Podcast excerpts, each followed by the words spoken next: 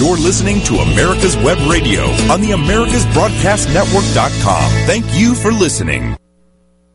Welcome back to the Immigration Hour on America's Web Radio. David, it's great to be back home and be back on the radio with you. I think we both traveled over to the mother country.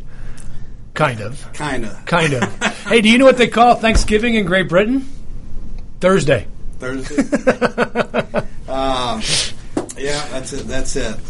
No, it was delightful. The Savoy in London did have a Thanksgiving meal. Did they? Yeah. Yeah, well, because so many Americans stay there as well. That's right. But no, we got home before Thanksgiving, had our kids in town, had a wonderful time. But our trip to where I've been for the last couple of weeks is about out of the country, and it was delightful. It was delightful. But partly because we played golf in Ireland. That's another reason why it was so good. But it's good to be back. I don't know if you noticed, David, but America is still standing. Yeah. We're still standing. Barely at the airports coming in, as you mentioned off air. Barely at the airport. All my friends that are immigration lawyers listening to this, David got put into secondary inspection coming back into the U.S. because he grew a beard on vacation. This is your government at work. All the immigration lawyers are chuckling now, David, that happened to you, of all people, to get put in. And your wife's going, what did you do? I just imagine, what did you do? Yeah. Anything. and it kept on. It kept, when I'd gotten through that stupid thing. Yeah. And they're really, how can I say it, so official, they wrote, done. Done. So, anyway, we lived through that, and then when we came into the States, or we were in, and we did our passport things and all that stuff, and on the end of this little piece of paper, my thing was crossed out. Really? Yeah, and it had printed out mine and my wife's at the same time. And this was after the beard incident. Right. So we had to go to another line, It was like, hey, I'm a taxpaying citizen. Oh, no, David, they don't care what you are. They don't care that you pay taxes. Find that out quickly. Did you notice the dude with the assault rifle as you're leaving the airport, as you're leaving customs? The dude has an assault rifle. They're there. Every time there's a dude with an assault rifle as you leave customs in Atlanta. He may have been using the bathroom. What does he have an assault rifle for?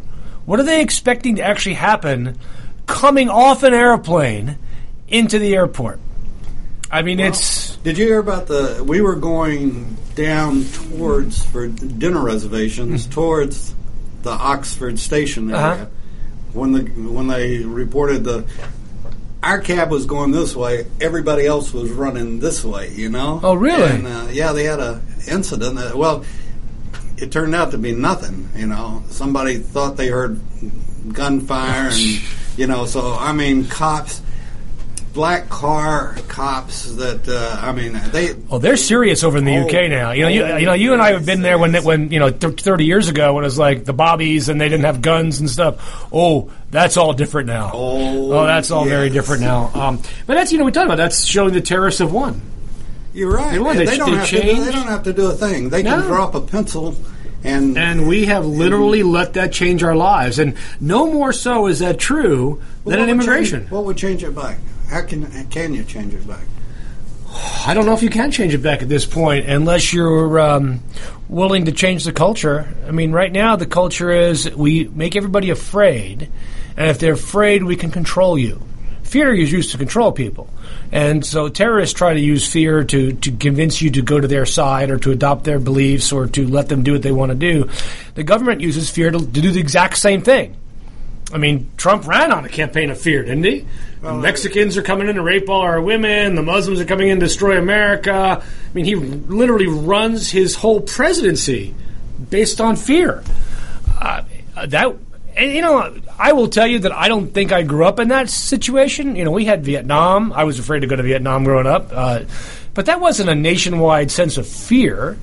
They have you living in fear, like you go out of the house. You look at your make sure you watch your kids because the rapist dude is going to come steal your kids, so you can't let them go down the street alone on their bike. I mean, we live now in fear all the time. David, I don't think that's reversible at this point. Short of the second coming of Jesus, I don't know what's going to stop people from being afraid, other than individual decisions saying, I refuse to be afraid. I'm not going to take that fear with me wherever I go.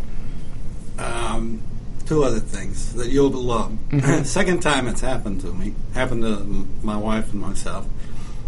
1:30 in the morning, the fire alarm goes off. In the hotel? Oh, no. And I thought it was just in our room initially. Of course, because that thing's loud. What have I done? And then I stepped out in the hall, and that one's going off. So we have... Everybody, we were on the fifth floor. Everybody's down the staircase, and I thought, well, my God, this is a pretty decent. Was this in London or was this outside? No, this was in London. Uh-huh. Oh man! And like I said, the Savoy. This is at the Savoy. Yeah. So I'm thinking, we'll have every fireman in London there. Or they don't. What do they call them? They're like bucket brigades or something they call them. But anyway. So finally, this thing's been going off and going off and going on, and two firemen walk in. You all are going to put it on. One of them's carrying his oxygen. Doesn't even have it strapped. He's carrying it. So come to find out, some jerk had come in evidently with one too many or whatever. Uh-huh. And pulled an alarm or something. One of those little glass boxes. Oh, yeah. Decided to break it and see what would happen. Oh, geez, what an idiot. Well, going back to this thing about fear, though, this is what Trump has built the whole immigration system is. He's trying to make America afraid of immigrants.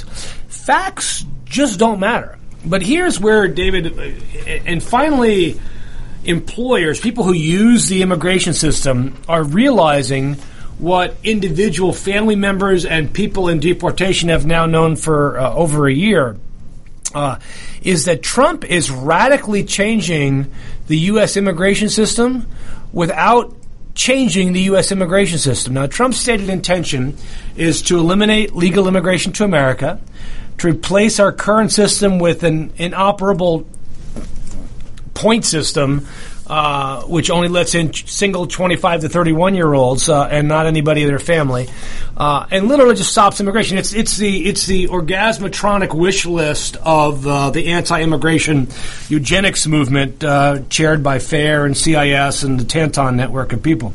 But he's filled the agencies with these people. And here's what's happened, David, in a very specific basis. The Immigration Service, USCIS, has now begun to implement Trump's Buy American, Hire Immigration policy, Hire America First policy, by making adjudicatory decisions in a way that make approvals significantly more difficult. And we have employers who are now getting denials of cases, renewals, for example, of visas that had previously been approved that are now disapproved. For example, we had one with a client just yesterday, where the man had been on an H-1B visa as a specialty worker. He has a bachelor's degree. He does a job that requires a bachelor's degree. On the extension, CIS says, we don't think this job requires a bachelor's degree, even though the same agency had approved it 3 years before. And the employer's like, the lawyer, what did you do wrong? We didn't do anything wrong. We did exactly what we did before and more, knowing what they look for. They literally just changed how they interpret the law. Now, what's good about this, from our perspective, is we will take this to federal court and we win. The federal government doesn't just get to change how they review things. That's not how it works. There's a thing called the Administrative Procedures Act. If they're going to change an interpretation of a law or how they look at a law, they have to actually publish that in the Federal Register. They have to announce it. They go through a rulemaking process. They can't just willy-nilly change it. But this is one of thousands of cases that have been happening now for the last 6 to 8 months. Once Trump's minions got into the agency like USCIS, you began to see this happen. It's kind of a virtual wall. we're never going to build a border wall. It's just not going to happen. I mean, the Congress is not going to spend $25 billion on the wall. They might put up little sections, but you know they're always putting up sections and replacing sections that are falling down. But they're never going to build a 2,000-mile-long wall across the southern border. But you can put up a virtual wall by making legal immigration so hard that people just don't do it, or they do it in much lesser numbers. We're seeing this most dramatically right now, David, in student visas. Now, student visa holders in the United States, going to look at it historically. Prior to 9/11, there was about 700,000 or so foreign students in our universities and colleges. That dropped dramatically to about 500,000 after 9/11, but then it gradually worked its way back up. And I don't have the final numbers, but the last year of the Obama administration was somewhere upwards of 1 million foreign students attending U.S. universities and colleges. That's important to universities and colleges because, one, generally, they pay bigger money to go to our schools, particularly state schools, they pay us high tuition. But it's also important because almost, I think, over 70% now of the graduate students in STEM degrees, science, technology, engineering, math, at U.S. university colleges are foreign students. Over 70%. Somebody told me it was 80%, but at least 70%. And you say, okay, we're going to stop giving so many visas to these people. What do you think is going to happen? It's not that there aren't U.S. citizens applying for the program. They're applying, and they get in. There aren't enough applying to those fields. And we know that the STEM degrees are really the future of our economy. That's just, it's obvious. It's the future of our economy. And if only immigrants, only non-immigrants, whose student visa holders are non-immigrants, they're not immigrants, they're non-immigrants, come here and then leave, they're taking the knowledge that we give them to improve their own economy in their own home countries. Now, here's what's interesting. The numbers of student visa holders for applicants for new visas have dropped 20% in the last year. That is a massive, I mean, you're talking about 200,000-person drop. It's a massive drop, which has far-ranging implications for colleges and universities in the United States. A virtual wall. Now, you're not going to, people will still come, but maybe that one person that will develop that one new technology that changes the world says, you know what, I think I'll stay in China and go to college, or I think I'll go to Germany and go to college instead of coming to the U.S., and we don't get the benefit of that. Immigration carries with it so many benefits that are intentionally overlooked and covered up by the eugenics people, that you just don't get ultimately the full picture. But we know now, with this virtual wall that's coming out, that the Trump administration, regardless of whether Congress acts or doesn't act on immigration, is going to build their wall. And that wall will be in much more difficult applications. I'll give you a great example. Just last week, I guess 2 weeks ago now, USCIS announced a change in policy. And this goes to the case I just told you about. The policy change is this. We are no longer bound by prior determinations of eligibility for visas. That's the announcement. So if we approved you before for a visa, doesn't mean we're going to extend you. We can change our minds. Now, the reason that policy has existed for the last 20 years was to cut down on work. If an adjudication has been made under normal adjudicatory standards and somebody's been approved, why would you waste resources going back and spending an equal or more time re-adjudicating that application? Why would you do that? Why would you reinvent the wheel? We'll talk about that in a second when we come back here on our next segment on the Immigration Hour on America's Web Radio. Si usted tiene problemas con inmigración o asuntos que tiene que arreglar, llama a los abogados de Cook Immigration Partners. Somos en su lado. Tenemos más de 50 años de experiencia haciendo las leyes de inmigración y defendiendo a los inmigrantes. Llámenos hoy a las 404-816-8611, a las 404-816-8611 o al www.immigration.net. Whether cruising the strip in a 57 Chevy or taking the family on a vacation in a 71 Oldsmobile Vista Cruiser, you need to tune in to Classic Cars with Steve Ronaldo and Jim Weber every Saturday from 8 to 9 a.m. on AmericasWebRadio.com. Cook Immigration Partners is your passport through the immigration maze. Whether it's help with E-Verify in your business, or help in how to document a new employee under the new I-9 rules, or if you marry a foreign national, Cook Immigration Partners is your best choice for a legal advocate. Call us today at 866-286-6200. That's 866-286-6200, or visit us on the web at www.immigration.net. You're listening to America's Web Radio on the AmericasBroadcastNetwork.com. Thank you for listening. Welcome back to the Immigration Hour on America's Web Radio. We're just talking about this virtual wall that Trump is building. Another virtual wall went up. David, you know that Haiti appears to have a special place in God's pantheon of hatred because every bad thing happens to Haiti. And what's weird is it doesn't necessarily happen to the Dominican Republic, which is on the same freaking island. Earthquakes, hurricanes. I mean, Haiti has just been really physically and not morally, but emotionally destroyed by cataclysmic events. As a result, 6 or 7 years ago, the Obama administration allowed Haitians who were in the United States when those events occurred to claim what's called temporary protected status. We're not going to send you back to your country if sending you back to your country is going to cause harm to your country. We're going to let you stay here for a period of time. Temporary protected status. Haiti is while it may be better than the weeks after the hurricane and the tornado, they're not much better.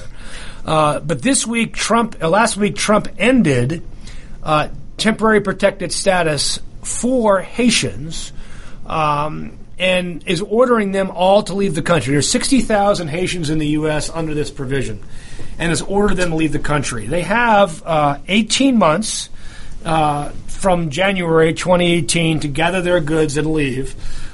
So they have until July 2019 to leave the United States or get another legal status.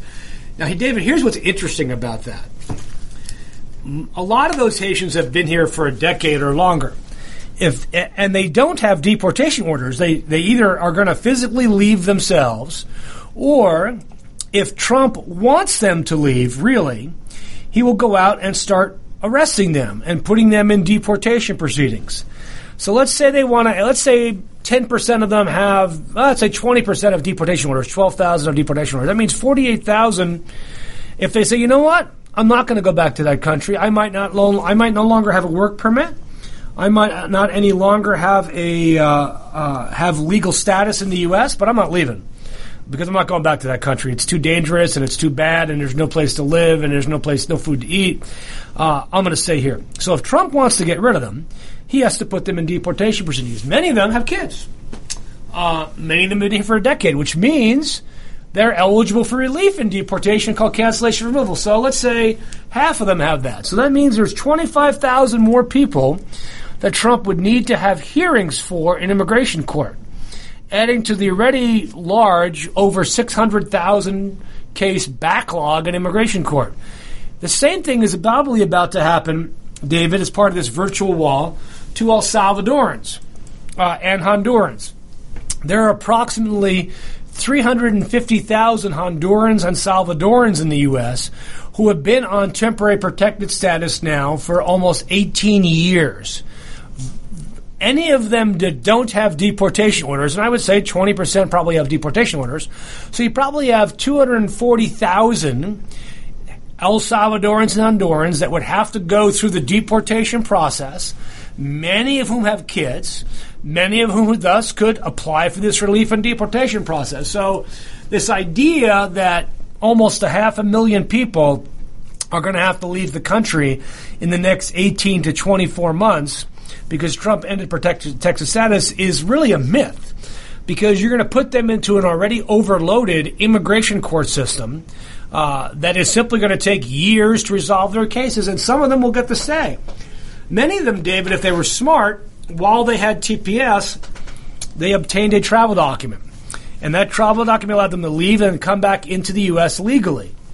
And because many of them have kids, and all of them have been here for almost 20 years, some of those kids are turning 21.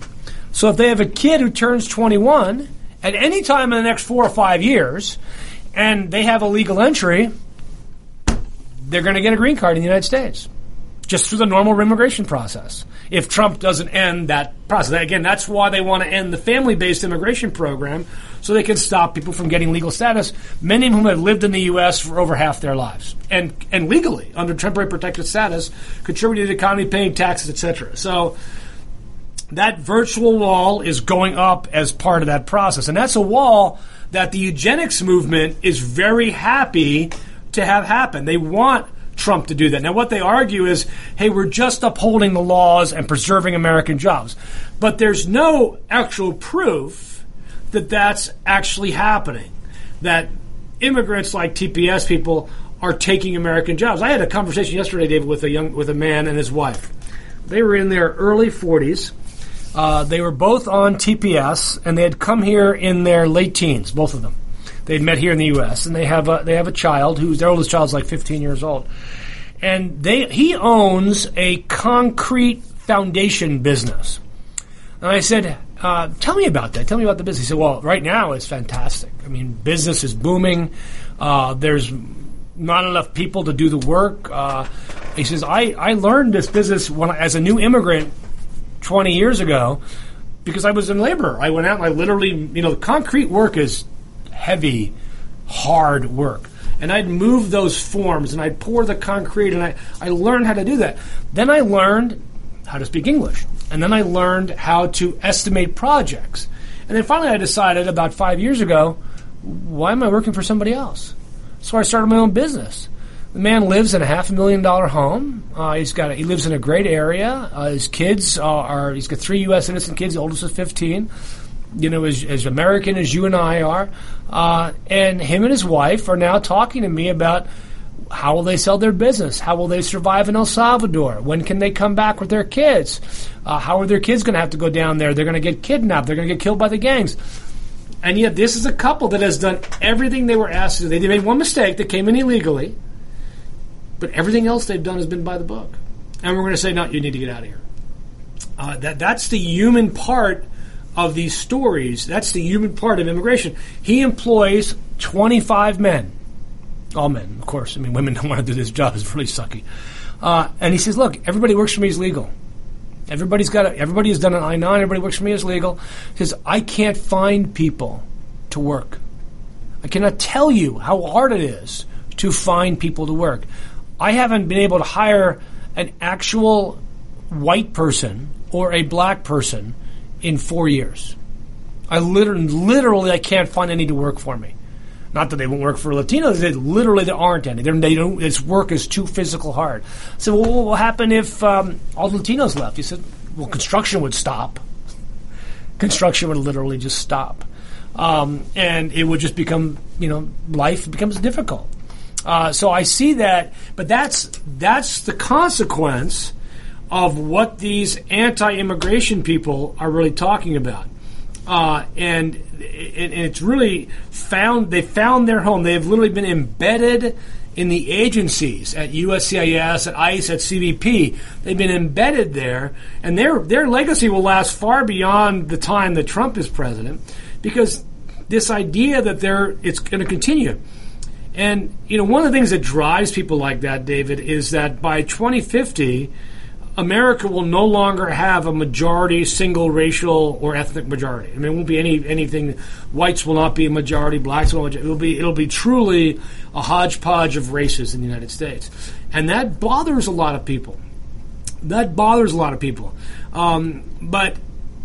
at the same time, America can be stronger than it's ever been. I was reading an article last night. It was really fascinating about the history of immigration. And they did it in the context of these curves, and they divided it by race. And you see early on, you go back to the early part of the late 1700s, and you see 90% of people coming in are from Northern Europe, mostly English and Brits. And you see their part of the curve shrink down to a small percentage. And then you see African, black, mostly slave, forced immigration come, and that's grown a little bit over time. And then you see this little tiny sliver of Asia which has grown a little bit over time. You see this little tiny sliver of Latino, Hispanic immigration, which has grown much bigger over time. And yet, there's not a period in the U.S. history where we have become a poorer country. There's not a period in U.S. history where we have backslid. There's not a period in the U.S. in U.S. history where immigration has caused economic detriment. None. This literally doesn't happen. There's no economic evidence of it. And yet you hear the rationale that a lot of these eugenics people talk about is that immigration is causing America to decline when it's just simply factually not true. Just factually not true. Now, one of the things that's going on as part of this whole eugenics movement, you have Stephen Miller, who's still the key aide to Trump, this 32-year-old snot-faced kid from Malibu, California, who is finding ways to shrink the immigration system by doing what they call a bottom-up review of policies to find dangerous loopholes, outdated laws, easily exploited vulnerabilities in our system, and policies harming our country. That's how they view our immigration system. The first step that Trump did, because he has authority to do it, was to cut the number of refugees from 110,000 to 45,000, which is the lowest level since before Reagan Carter was president, when we were a much smaller country at the time. And to implement this thing called extreme vetting. Extreme vetting is a euphemism for excluding people. It can use any reason to exclude people from the United States. Extreme vetting is no different than the vetting that they have done before, but what they do now is they view potential non-immigrants and immigrants in the context of we would take jobs from Americans. Will you hurt America? And they have actually contracted out a program, we're going to talk about in the next segment, a program to try to use social media to determine whether you can be a net contributor to the U.S. economy. David, is there anything in your social media that would suggest that you would be a net contributor to the U.S. economy? And yet ICE wants what is basically AI to get that done. These ideas, you see the DACA program, which now only has 690,000 kids in it, not 800,000 kids, which had it its max. And you see the Trump administration doing nothing to try to get a DACA relief bill passed. Nothing to get that passed. You see ICE's arrests up by 40% this year. 40%, that's a huge increase. Still lower than Obama in 2014. Still lower. But in context, it seems a lot higher. And Trump wanted the ISIS staff double by 2023. Congress said, no, we're not going to double ISIS staff by 2023. But ICE has now announced new workplace raids. They're going to be doing. And so you see this virtual wall coming, this virtual process coming up. It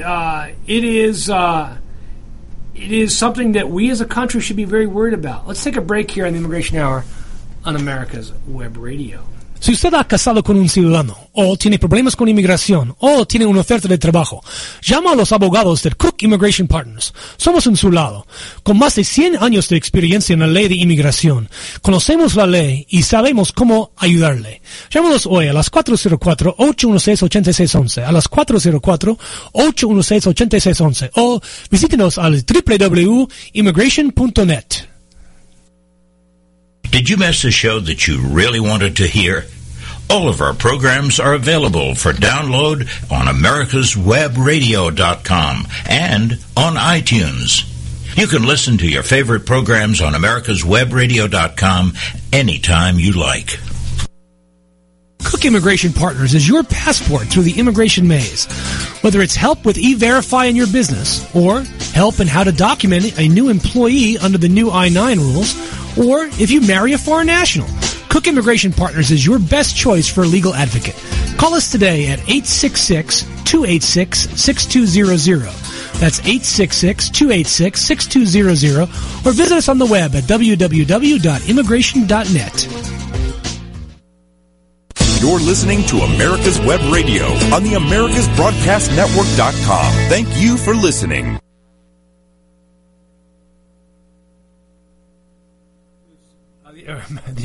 America's Web Radio, the Immigration Hour. David, I got confused about that for a second there, about where we were and what we were doing. Recently, ICE announced a proposal to the community out there, the IT community, to get a program, a logarithm, so they could vet people as potential immigrants to the United States. Now, what I don't understand first is why ICE is doing this program and not the Department of State, unless ICE is now in charge of the Department of State's visa issuance process. It is going to be interesting that the article itself was fascinating because initially, when this information came out, this social media stuff was. Let me tell you. This is what ICE did. ICE is asking tech companies to develop software that will allow the government to track the social media postings of visa holders from some Muslim countries. But really, they're going to target out to everybody. So here's what this said. Louis Roddy, who is the Deputy Assistant Director of ICE, said this. The agency needs a tool equipped with race-based matrices to predict dangers posed by visa holders with the social media of those considered a threat under continuous surveillance throughout their stay in the U.S. We have millions and millions of people coming every year and subsequently departing. So we have to be smart about it. He told a room full of representatives from Microsoft, Accenture, Deloitte, and Motorola. And I'm sure there are tools out there that can help. So here's what they wanted to do. ICE's online monitoring of public social medias would be large-scale and nonstop. Everything we're dealing with is in books. We need batch vetting capabilities for any of the processes that we have. This is actually quite stunning. This is called Visa Lifecycle Vetting, is what they call this. Visa Lifecycle Vetting. Think about this, David. A continuous tool that monitors everybody's risk of committing a crime. There was a movie about this, wasn't there? Didn't Tom Cruise do a movie about this? I think this is called Minority Report, and they had to use psychics. But no, they don't need psychics. Now they actually just need software that will vet people. This is dangerous. Dangerous. So what do we tell as lawyers? What do we tell people, our clients? Erase your social media before you apply for a visa? No, that's not going to work. Be careful who the friends of your friends are. So don't friend somebody you don't know. You never know who they're friends with. It is really kind of crazy. It is really kind of crazy. It's something that overall is going to be very have a long lasting impact. Once you set up a system that does this. Did that system ever go away? No. Is there ever been a government program that went away? No. So while this is being set up under the eugenics people in the Trump administration, it is not anything that will ever disappear. Never disappear. So the question is, how will future administrations, how will the Pence administration, how will the Warren administration, how will the Sanders administration, how will the Biden, Biden administration deal with this? Will they eliminate these programs? Will they set them aside? Can you imagine, David, the program is not going to catch anybody. This reminds me of the Bush administration shortly after 9/11 created what was called the NSEERS program. The NSEERS program was put into place by Chris Kobach, who at the time was a Deputy Assistant Attorney General. And it was designed to, what it required was every person, every male between the ages of 14 and 65 who had entered the U.S. with a visa and was still in the U.S. from one of 36 countries, you can guess which ones these are, had to come into INS and then ICE after it changed and report, and you had to turn over your social media information, your credit cards, you had to go through a background check, and many were undocumented and got put into deportation proceedings. That was their extreme vetting under NSEERS. That program literally, and the idea was they were going to find more hijackers, more bad people, more potential terrorists. Not a single actionable piece of intelligence came out of that massive program. Not a single piece of intelligence. Do you really think any single piece of intelligence will come out of this? No, but it justifies another massive government program, a massive government program that is literally involved in the day-to-day life of people. It's not going away, is it, David? It's not going away. This is fear. We talked about early on in our program. This is fear. This is what fear does, is it gets you to do crazy things like this. Sci-fi type of things. These guys have been watching a little too much of the Sci-Fi Channel. And it's something that is just going to get more and more difficult as time goes on. Now, another thing that the Trump administration did to build the virtual wall, David, is this. About 15 years ago, under President Bush, they decided that there was no need to interview people for green cards who were immigrating through employment-based processes, because they had already gone through a vetting process. They had gone through a background check. And what was the purpose of interviewing them? I mean, they can literally process them on paper. And that what that did is that freed up people, the officers, to focus on higher fraud type of cases, family-based cases, that kind of thing, marriage cases, family-based cases. So they only for the last 15 years, they've really only been interviewing family-based immigrants. They always had a random sample of employment-based people they would interview, or if there was an indicia of fraud, something pops up, they would interview that person. But generally speaking, they didn't interview employment-based cases. So the Trump administration announced 3 weeks ago, we are now going to interview every green card applicant, regardless of how they're getting it. But they are not augmenting staff. So every year there's about 150,000 green card people through employment. That's it. That's all they really are through employment, 150,000. Then add that to the system that already interviews 700,000 people a year through family-based, probably a million and a half people a year, because they also have naturalization cases that are all interviewed. How much of a delay do you think it's going to cause? Now, here's what's interesting. They are considering the employment-based interviews as a priority over family-based immigration and naturalization. And they're being done by the same people who have been given an entire day of training on employment-based. Yes, David, an entire day. No, wait a second, that's wrong. It was a 2-hour PowerPoint webinar. They had a 2-hour webinar on doing employment-based adjustment cases.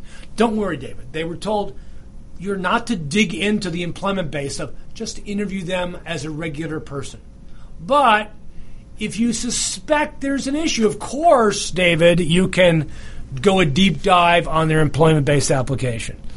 Now, why would they consider those a priority and not naturalization? I will tell you why, in case you don't know. Because the Trump administration believes that the vast majority of people that are naturalizing today will vote against him. That's probably true. So why would you rush to make them citizens? There is a reason, there's a method and a reason behind the madness that is the Trump administration. But now you're talking, so if you go back to the early 2000s when they were interviewing David, marriage-based cases in Atlanta were taking 3 to 4 years to be interviewed. I had people literally file for a green card, get divorced, get remarried, refile their case, and then get called for the interview on their first application. So that's what you're looking at, long, lengthy delays. The other thing, David, is what is the purpose of interviewing you other than to find out whether you are inadmissible, whether you're not eligible? So I had a corporate client yesterday emailed me and said, hey, you know, Mr. Jones from South Africa is going for his green card interview. What do you suggest we do? And I said, you need a lawyer. I said, why do you need a lawyer at the interview? I said, would you walk into a police interrogation without a lawyer? No.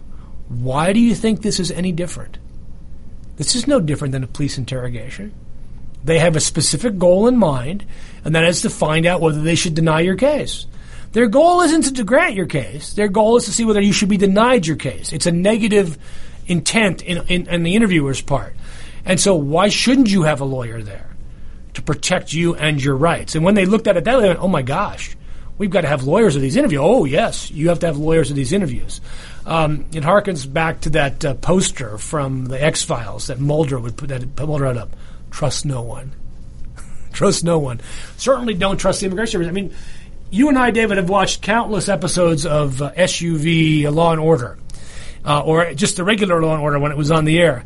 And what was always the big finale of the show, before the court hearing, the cop in the first half, the big finale of the first half is, somebody's in an interrogation room without their lawyer, and they just confess everything. All right? That's just how it works, right? Because that's what happens. You don't have a lawyer. You just start blabbing your mouth open. And so that's what they hope happens here. It's going to be an opportunity for them to find ways to deny people immigration status. And it is going to be just another reason to make immigration lawyers great again. That's what Trump's doing. He's making immigration lawyers great again. And so we've got all these little tidbits, like bricks in the wall going up, so that there is a program in place where Trump does not have to change U.S. immigration laws, but can make it very difficult for people to actually immigrate to the United States using our current laws. I fought against some of these enactment of some of these anti-immigration laws back in 1996, which is the last time that the eugenics people had a voice in Congress in which they could pass legislation. Today, the focus is on, with the Tillis Perdue bill, to eliminate legal immigration to America and to replace it with a bill or a law that really limits immigration to single people from Europe who are between the ages of 25 and 31, who have a PhD or a master's degree. Virtually everybody else can be almost impossible to immigrate. They want to eliminate sponsoring your parents. You can never bring your parents here to immigrate to America. You can't bring your siblings. You can't bring your adult children. So why would you immigrate? I mean, America has always been a family-based immigration country. And while I believe that right now we are a little skewed towards family, we can fix that. We do need more employment-based immigrants, but we don't need to sacrifice family on that altar. And it still leaves wide open the biggest giant loophole of all, which is marriage. You're never going to be able to stop a U.S. citizen from marrying a foreign national. And that's over 500,000 people a year that immigrate through their spouse to the United States. That will just become the passage by with which people immigrate to the United States. But for one thing, I am grateful for Donald Trump, is he has allowed us to see the true color of people in Congress and even those on our own Facebook pages for what they really are, for what they really talk about, for what they really mean to America. and how bad they are for our country. Let's take our final break here on the Immigration Hour on America's Web Radio. Soy Charles Cook, abogado y jefe del grupo de abogados Cook Immigration Partners. Llámenos hoy si usted tiene problemas con inmigración, si ha sido arrestado, si se casó con un ciudadano o tiene una oferta de trabajo. Nosotros le podemos ayudar. También podemos explicar qué puedes hacer para recibir los beneficios de inmigración. Llámenos hoy a las 404-816-8611, 404-816-8611, o visítenos por el internet al www.immigration.net. Did you miss a show that you really wanted to hear? All of our programs are available for download on AmericasWebRadio.com and on iTunes. You can listen to your favorite programs on AmericasWebRadio.com anytime you like. This is Lawyer Liz. Join me each week as we discuss drones, the Internet of Things, and all the technology in between. It's Buzz Off with Lawyer Liz, Wednesdays at 2. Cook Immigration Partners is your passport through the immigration maze. Whether it's help with E-Verify in your business, or help in how to document a new employee under the new I-9 rules, or if you marry a foreign national, Cook Immigration Partners is your best choice for a legal advocate. Call us today at 866-286-6200. That's 866-286-6200, or visit us on the web at www.immigration.net. You're listening to America's Web Radio on the AmericasBroadcastNetwork.com. Thank you for listening.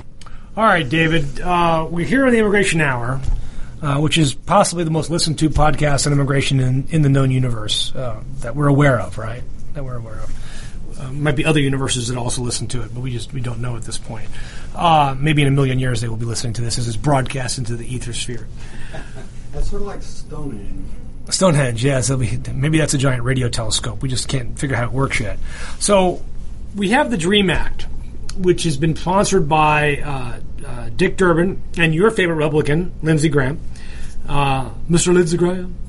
John Stewart did the best impression of him ever. Ever. I really miss John Stewart right now. So they introduced this bill right after DACA was eliminated. And yesterday... they were talking about, well, I guess it was Sunday, that they believe it could be part of a bipartisan coalition to pass the legislation to increase border security and legalize these kids by the end of the year. They're trying to push it. Now, December, we've got three big things coming up. We've got the tax bill. Now, David, have you figured out whether you're getting a tax increase or a tax decrease in this bill? I guess your massive estate won't be taxed at all if you die, which is great, not for you, because you'd be dead. And so it would be great for your heirs. Who are you talking to? Your massive estate. You're the owner of this extraordinary radio empire. In fact, I heard the Koch brothers are coming to buy you out for billions of dollars. Oh, wait a second. That was Time Magazine. Sorry, I get you confused with Time Magazine, yeah. David. Meredith or whatever. Yeah, Meredith. So... we've got the tax bill, which looks like it probably will pass because they can buy off Ron Johnson and the Danes guy by just doing some more budget shenanigans. Although, I have to tell you, I would just love to see Corker, McCain, and Flake say, no, have a nice day. I would love to see them as they walk out the door, kind of like dropping your drawers and mooning them. We're taking a mic. It's just boom, mic drop. We're out of here. Done. I would just love to see that happen. We are clearly in need of tax reform, and I don't know enough about this bill to tell you whether it should pass or not. But I do know it increases the deficit, which is something we should not be doing. We should not be putting our kids in greater debt. So there's that. That's got to pass, and they only have 11 days left now in the fiscal year, in the rest of this year. On December 8th, which is only, if I do my math right, 10 days from today, they have to pass a budget or a resolution to continue the government. They got to do one of the two, right? Well, there is no budget. Are you aware of a budget? I'm not aware of a budget. So they got to do a continuing resolution. So the question is, does Dick Durbin and Lindsey Graham and the rest of the Democrats have the, as my friends would say, the huevos, to say no. We will shut the government down unless you attach the DREAM Act to it. And you are right. They do not have those. The cojones are faltando.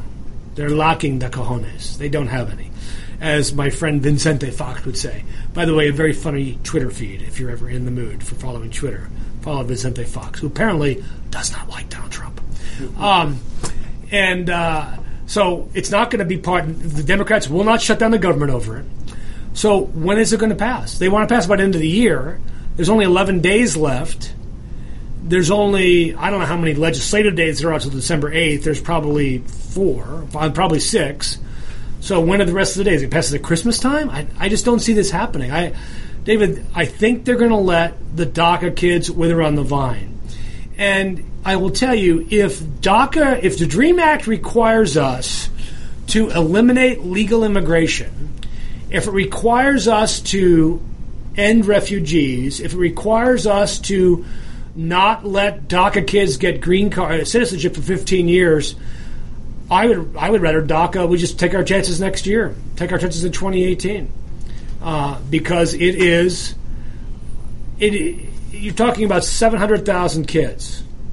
Will you sacrifice on that altar the tens of millions that will immigrate over the next 20 to 30 years? Because that's what you're talking about, the trade-off. Will you eliminate legal immigration for 600,000 or 700,000 green cards now? I think most of the dreamers, if they said, look, you'll never be able to immigrate your parents, they can't ever come. What? They will get deported. I think most of them would just say, no, I'll take my chances. They're not going to trade their family for a green card. They're just not. I know too many of them. They just won't.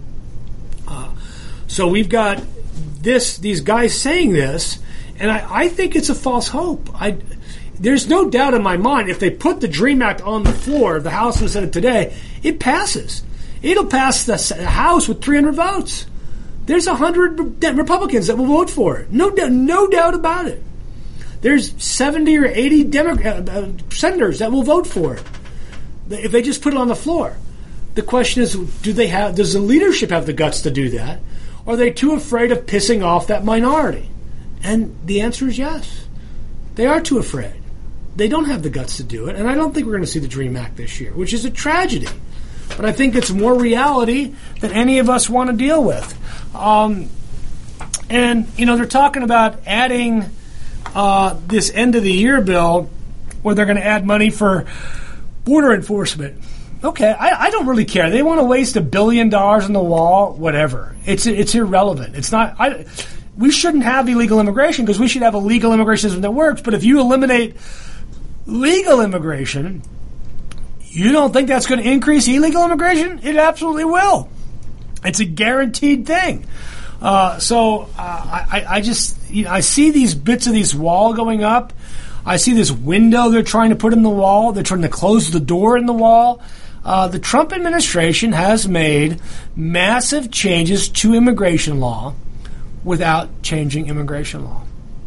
It has been a wildly effective, probably, David, I can't think of any other area in which Trump has had more success than in immigration. He certainly hasn't had it in healthcare. By the way, have you read that they have the highest level of enrollment in healthcare in on the exchange since like the first year, this year? So the Trump administration is purposely not doing any pushing for it, no ads for it, and enrollment's way up. I'm curious as to I would love to know why, but it's way up.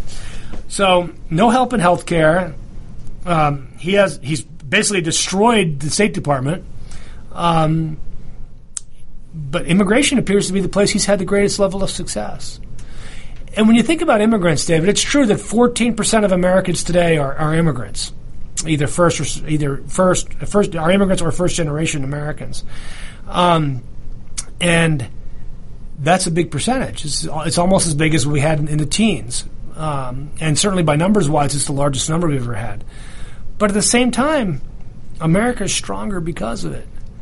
And we see the Trump administration trying to sell the 33% the story that they are suffering because of immigrants, that they don't have jobs in the coal mines because of immigrants, that they don't have IT jobs because of immigrants, that they don't have accounting jobs because of immigrants, that they don't have day laborer jobs because of immigrants.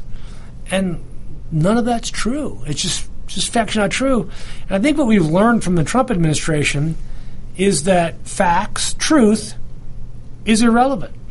Just irrelevant. You know, this thing that Trump posted yesterday about a contest to see about the fake news, but excluding Fox News. Fox News is as fake as any of them, if there's such a thing as fake news. And to denigrate reporters, some of whom are my friends, for the work they do, is just outrageous. You know, it's only fake news when it brings to light the things that you've done that are bad. And it's not fake news when it supports you. We have a very dangerous president sitting in the White House, and it's dangerous to the country from an immigration perspective. But I will tell you that at the end of his term, not only will he be viewed as right next to U.S. Grant as possibly one of the worst U.S. presidents, but we will be a stronger country for having engaged in the fight and the debate and the argument. We will come out of this stronger because we were forced to look at our own shortcomings for how we could put a person like that in the most powerful office in the land. It is something that I wake up every morning, David, and cannot believe that Donald Trump is the president of the United States. It seems to be a reality show in a dream, because it doesn't make any sense from a political point of view. Next week, Dave, we're going to talk about the State Department and what Donald Trump's done there and how that's impacted our international standing and how countries look at this. David, we only have two more shows this year. Yes, only two more shows this year because I'll be gone the last two Tuesdays of December. For my first time in my adult life, I am taking a 2-week vacation. 2 full weeks. Now, I know you do these all the time, David, but I have 2 full weeks out of the office. And I will be on a cruise in Southeast Asia. So I will be unreachable, undoable. So we have 2 more shows left this year. I'm trying to get a guest for our last show of the year, kind of a surprise guest for the last show of the year, because it will probably talk about what has happened on the DREAM Act. We will know by then and to see whether that passed or not.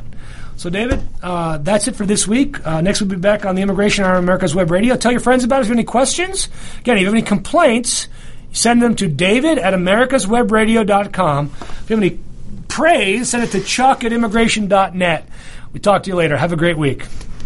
You're listening to America's Web Radio on the AmericasBroadcastNetwork.com. Thank you for listening. Cook Immigration Partners is your passport through the immigration maze.